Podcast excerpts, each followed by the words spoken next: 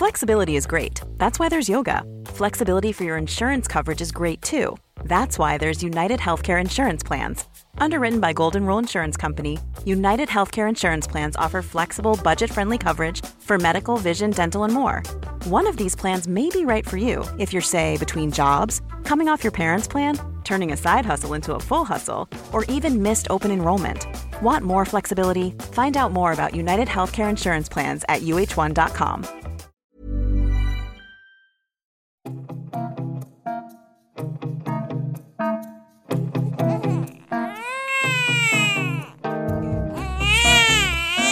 Welcome to Are We There Yet? I'm Katy Gosset.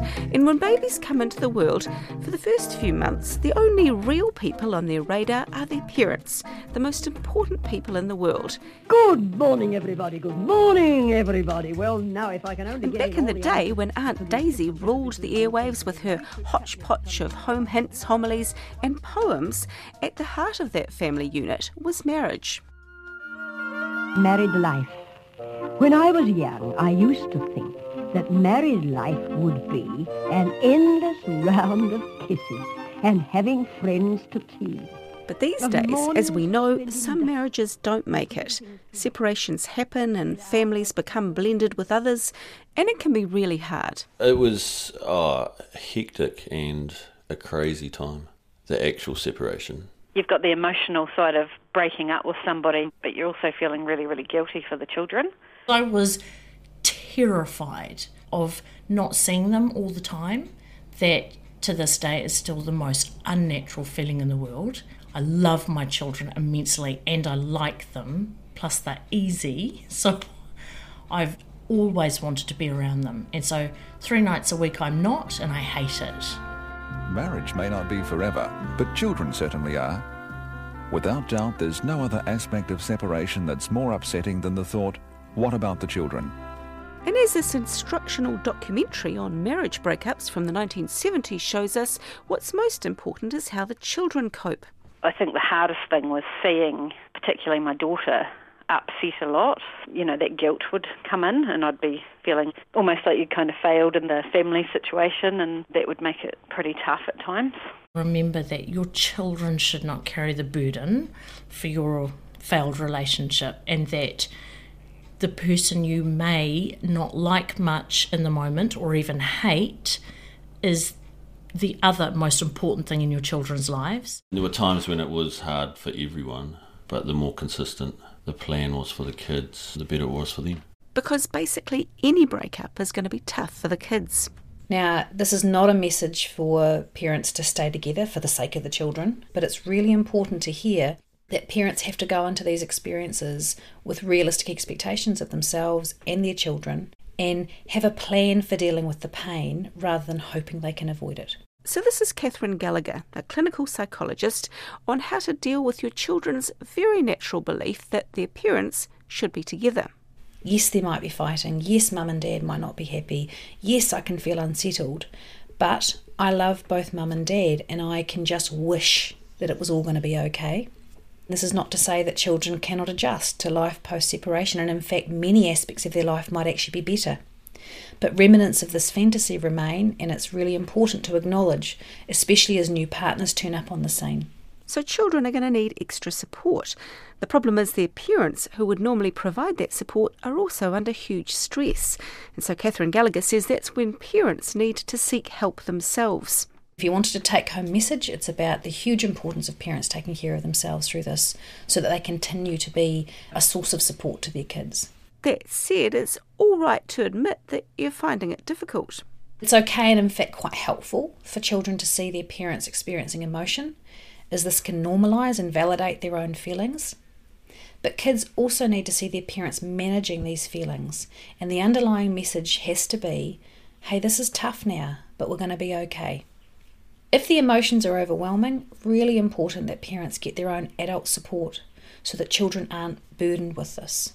And the other thing to remember is that for your child, both parents are equally important. Even if you might feel aggrieved at something your ex partner's done. I had to do all the running around, getting them ready for school, taking them to daycare. Then they'd go out to their dad's on the weekend and he would take them fishing and hunting and all the fun stuff. So that part of it was quite difficult. But generally, this kind of stuff is best kept to yourself or to other adult confidants rather than pointing it out to the children. I always kept that very separate from them. I thought that would be too unfair on the kids. We never put the other parent down. I know of people who spit venom when they talk about their children's father, and I, it just breaks my heart to see how that impacts on the kids. We'll still have differences of opinion at the moment. The kids can make up their mind on a lot of stuff, which is good. But yeah, it, it works pretty well. As they've got older, they've actually said to me, I can understand why you and Dad aren't together now.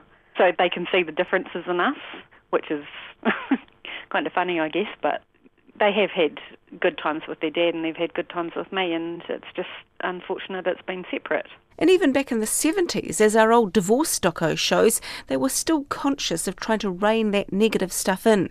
It's important for parents to control any ill feelings and for the one with custody to encourage regular visits or frequent contact with the other parent. That comes down to that divided loyalty idea that, you know, you might feel completely justified in some of the things that you're feeling and saying, but you've got a little person there who also loves the other parent. So back to Catherine Gallagher, our clinical psychologist.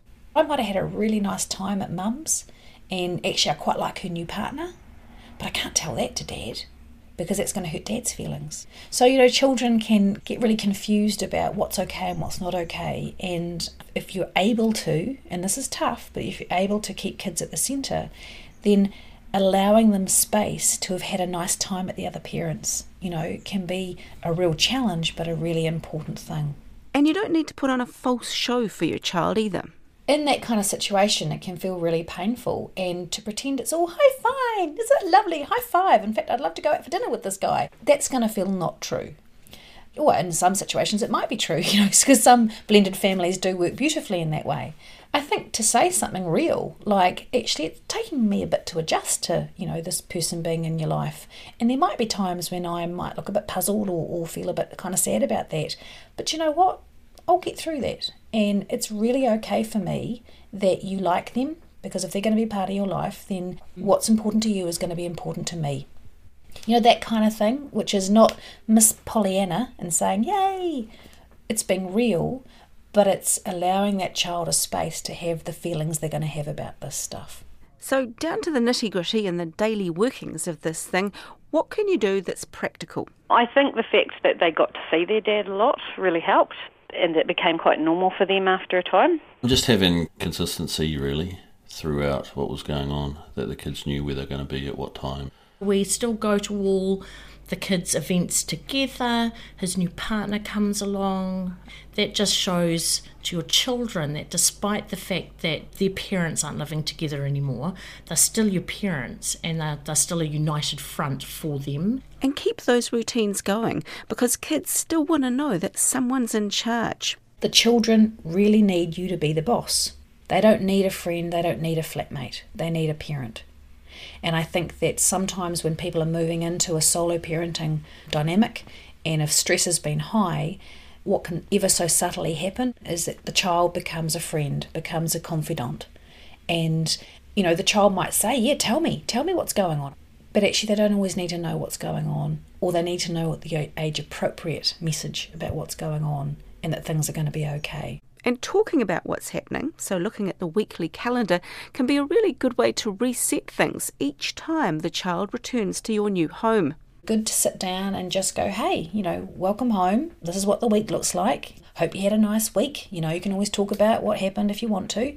But, you know, again, not kind of pushing for information, but just having that opening but you're grounding them in life in, in this home. So reminding them about expectations and, and not that you give them a lecture, but just developing those traditions to say, this is where we are now, let's get used to being here.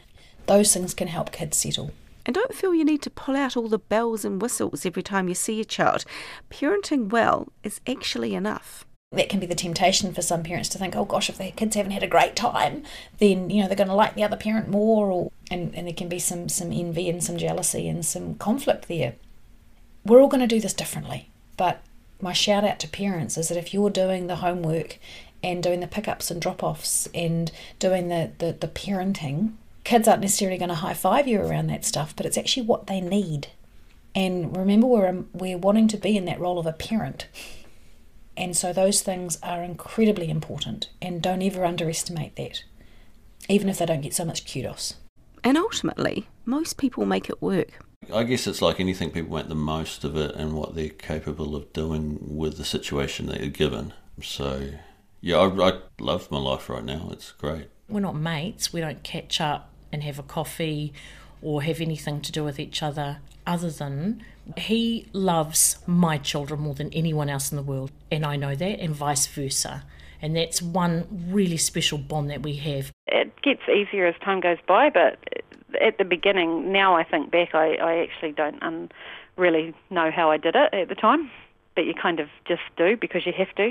Just try to put the kids first. And if you make a mistake and you lose the plot and you do something that is not becoming, or the other one does, tomorrow's a new day and you can start afresh. And that's us for today. This podcast was presented and produced by me, Katy Gosset. Adam McCauley helped out with the music, and Tim Watkin is our executive producer. Our lovely historical audio comes to us from Ngā Taonga Sound and Vision in Archives New Zealand.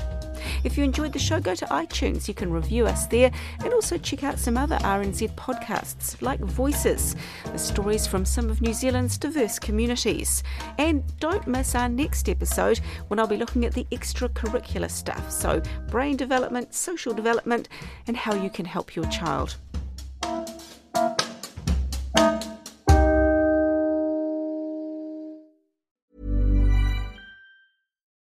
Botox Cosmetic, out of botulinum toxin A, FDA approved for over 20 years. So, talk to your specialist to see if Botox Cosmetic is right for you.